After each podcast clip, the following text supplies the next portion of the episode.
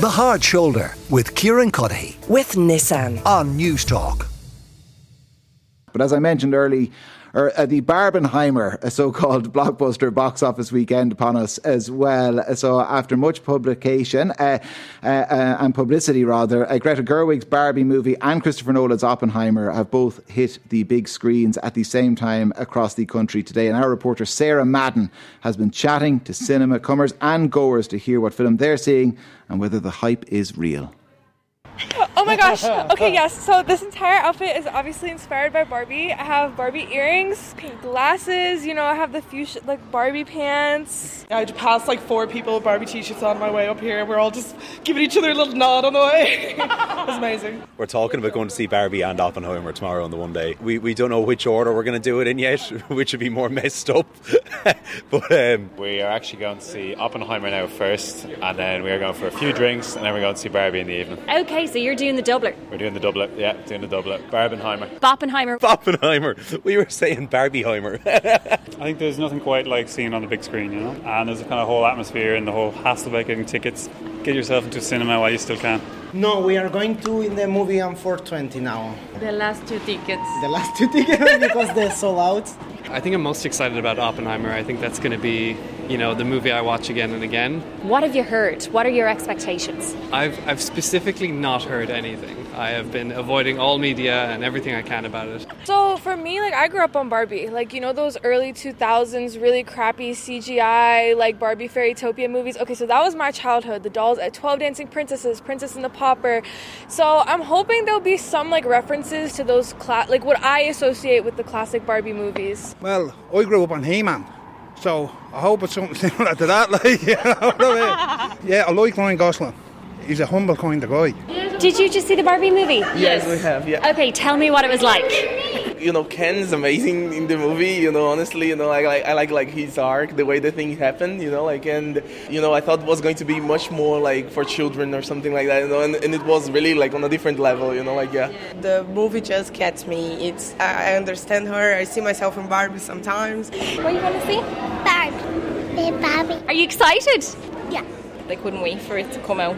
And what are you most looking forward to yourself? Ryan Gosling. All right, some of the views there uh, shared by the cinema going public to our own Sarah Madden. John Fardy is with me, presenter of Screentime. So, John, where will we start, Oppenheimer or Barbie? Are you not going to welcome me to Kilkenny first? No. Oh, sorry. You're very, very welcome to Kilkenny. John Thanks. on his way actually with Bobby Kerr, uh, who we're going to hear from a little bit later this hour, uh, down to Waterford um, because you're uh, broadcasting uh, from Reginald's Tower tomorrow. Very much so in Waterford, yeah. Now you're happy. Now you've got your much in. better, much better. All right, yeah. now back to the cinema. Where do you want to start? I want to start with Oppenheimer because okay. I think it's the better film. Now I'm not, I'm not saying Barbie's a bad film, but we've been in this hype syndrome for the last three months that Barbie is just this incredible film, and unfortunately, it's not. Ooh.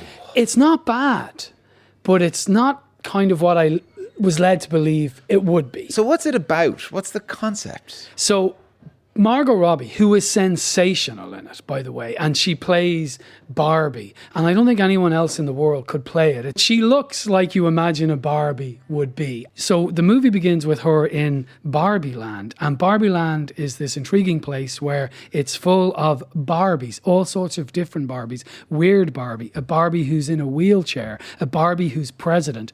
Women, females, are in charge, and the Kens, the men, are just these bit players. And that's the reality of Barbie Land. And it's very well shot. It looks like kind of Disneyland. It's weird, it's beguiling. And then Margot Robbie's Barbie gets this kind of existential dread, which you never thought you'd say about Barbie dolls. Mm. And she starts thinking about death.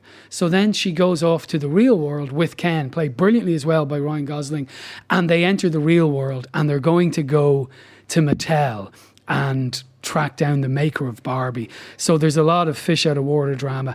And then they go back to Barbie Land and things are a bit weird. So for the first half of the movie in Barbie Land, I was really with it and I really enjoyed it.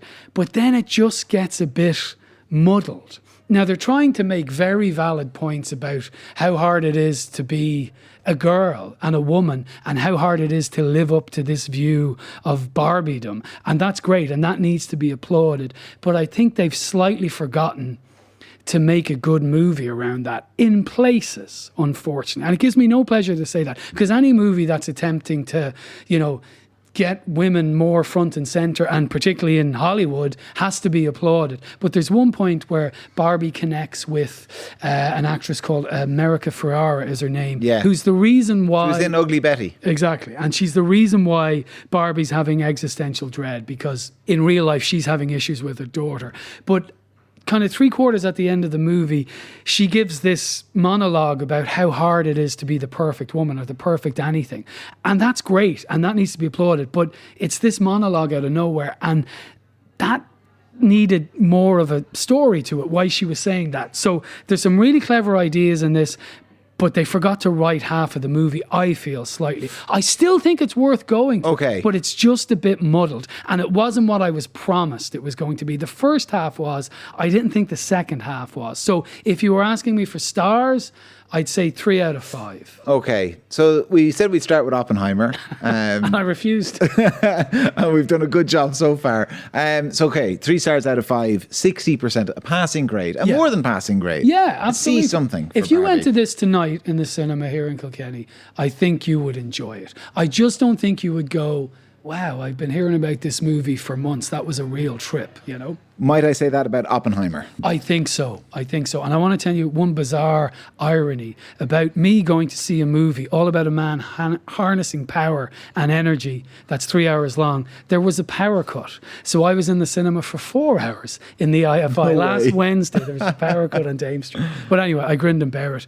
This is wonderful movie making, right? This is a dense story about a man who, you know, was certainly the most influential person in inventing the atomic bomb, right? And it's a long story of his partially early life and then what he was like in the Manhattan Project, and then what his life was like after that, particularly in the 50s, when America went after him for being supposedly un American and all Yeah, so he kind of got caught up in McCarthyism and Yes. the House Un American Activities Committee. Yeah, the, Amer- it was- it- they- for some reason they call it something different in this movie. I may have missed what that title was, but he was in the dock for all sorts of reasons in the 50s, but mostly because he flirted with communism. And that's all he did, according to this movie.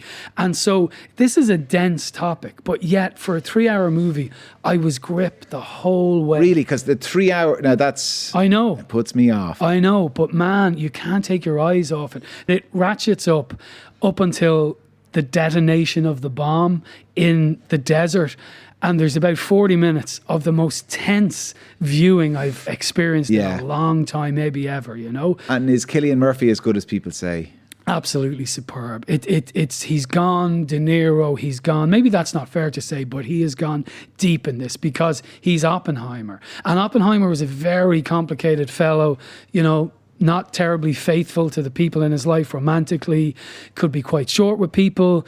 Wanted to do something very mean to one of his college professors. Then had incredible guilt about this thing that he wanted to create and then we saw what happened to the thing he helped create and he was riddled with guilt about it he is absolutely brilliant it's a career performance robert downey jr plays this kind of politico who comes after him, Yeah. who is brilliant Is he? I didn't. That's terrible. I didn't know he was in it until I saw a press photo the other day. I know. with Downey Jr. And I kind of thought, was he just at the red carpet or? no i know and you think should he not be lost in some iron man movie Yeah. because he hasn't done himself that many favors in recent years but he is back he is brilliant in this as well so like it's He's kind of fallen into the trap as well of always playing Robert Downey Jr. Yeah, absolutely. And it started, I think, with um, Kiss Kiss Bang Bang. Yeah, uh, yeah, is a yeah. great movie, but he kind of plays himself and then has subsequently continued to play. him. Yeah, in Dolittle and Tony Stark Yeah. and all that stuff. So he's brilliant at this. I saw. I think there's a couple of Oscars coming out of this. I would say he will get supporting actor, if not best actor, and Robert Downey or uh, Cillian Murphy will definitely uh, be nominated for a, a, a best actor. I think, and should probably win it. I know it's early in the year. Uh, so the, uh, Christopher Nolan made this. How Yeah. Christopher Nolan-y is it? I mean, Yeah. y- you know, on the spectrum of uh, kind of It's very long and there's no. Tenet at one end, Oh, yeah, Tenet was Memento tough, at the other. Yeah, it's it's it's it could be his best film yet. Wow. And that's a bold statement, yeah. I don't know what your favourite one is. Mine is still to this day The Dark Knight, uh, which I think is brilliant. But Tenet really left me cold because that was right after COVID or we got back into the cinema and everyone's Yeah. so excited. And then it was kind of a mess. This is absolutely brilliant. I brilliant. loved Memento. Yeah, brilliant. Really did. and I think it stands up to repeated viewing. It definitely does. It definitely does. All right. Uh, so five, s- four and a half. Four, four, four, four, four and a half. Five is just like, does every child deserve a biscuit? I don't know. I don't know if I can give five stars to anything. Four and a half, I guess. Four to four and a half. It's brilliant. You won't regret it. You will enjoy Barbie. It just wasn't what I thought it was going to be. All right. Listen, John, an absolute pleasure. And thank you so much for that. Thank you, Kieran. The Hard Shoulder with Kieran Cuddihy. With Nissan. Weekdays from 4 on Newstalk.